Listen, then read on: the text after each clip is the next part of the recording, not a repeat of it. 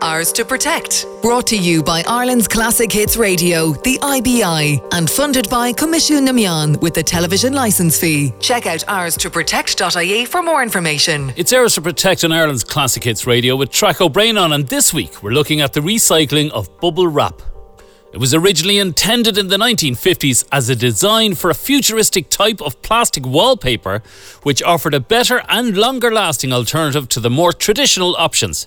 It failed in its initial role, but succeeded in becoming a very important element for packaging all sorts of products, so much so that it's now estimated that 240,000 miles of bubble wrap are produced each year.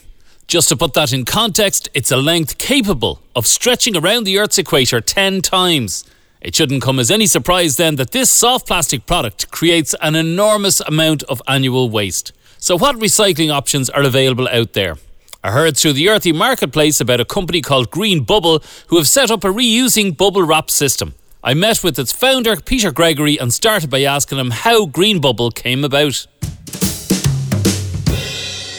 In an ideal world, Green Bubble wouldn't exist. Yeah.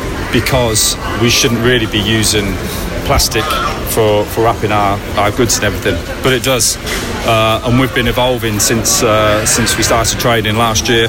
We're going into other um, pro- ideas and projects and different types of material. Yeah. Um, but the bubble wrap is still there. It's still going to be there for the next five, ten years. Uh, and until that's that's the case, Green Bubble are going to exist. So what you do is you reuse, you repurpose the, the bubble wrap that's already out there. How do you source it? So we collect from two large furniture stores Okay. in Dublin. Um, we work with a social enterprise who help to collect and sort the material, Okay. um, and then we sell it to people who would predominantly be buying bubble wrap, like artists, ceramicists, people moving homes, good. Okay. Yeah. um, people, online sellers uh, that need to ship their products. Smaller businesses. Yeah, yeah. yeah. so for bubble wrap. it, it's just the positive impact of adding value to the waste Yep. that's already out there. Okay. Um, we've got the, the social impact, uh, impact because we're working with sunflower recycling. Um, and then we're preventing people from buying virgin or recycled bubble wrap because anything they're currently purchasing has a impact on the environment. Yeah. It's going through the whole the raw material. Yeah, exactly. It has to be. Yeah, yeah. Um, and tell us, um, how does the price compare then with recycled uh, bubble wrap compared to what's? We're, we're pretty competitive.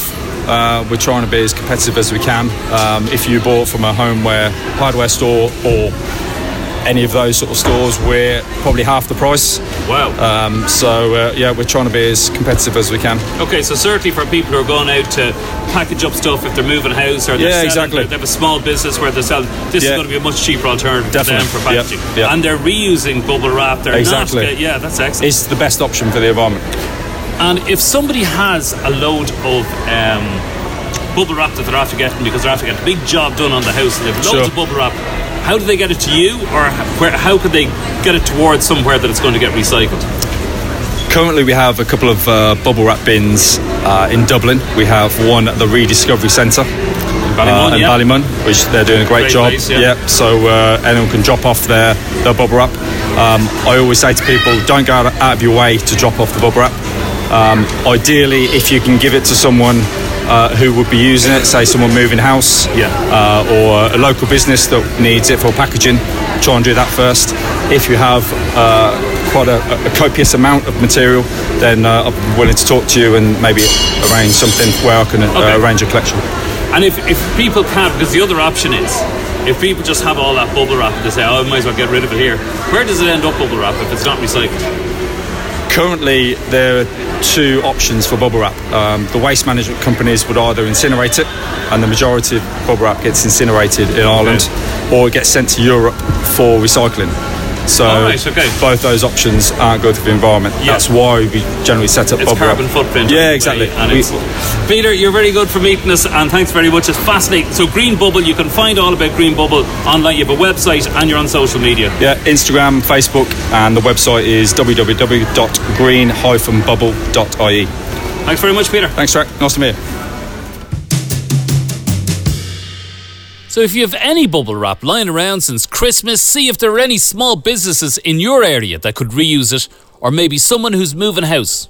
It lowers your carbon footprint, it saves them money, it cuts down on bubble wrap production, and leaves less in landfill or incineration. If you have a large quantity of bubble wrap to dispose of, why not get in touch with Peter Gregory at Green Bubble? Alternatively, if you require a quantity of bubble wrap and want to buy it cheaper through a system that's kind to the environment, then get in touch with the team at greenbubble.ie. Ours to Protect is funded by Coimisiún na Meán with the television licence fee and is a partnership between Ireland's Classic Hits Radio and the Independent Broadcasters of Ireland. Check out Ours to Protect.ie for more information.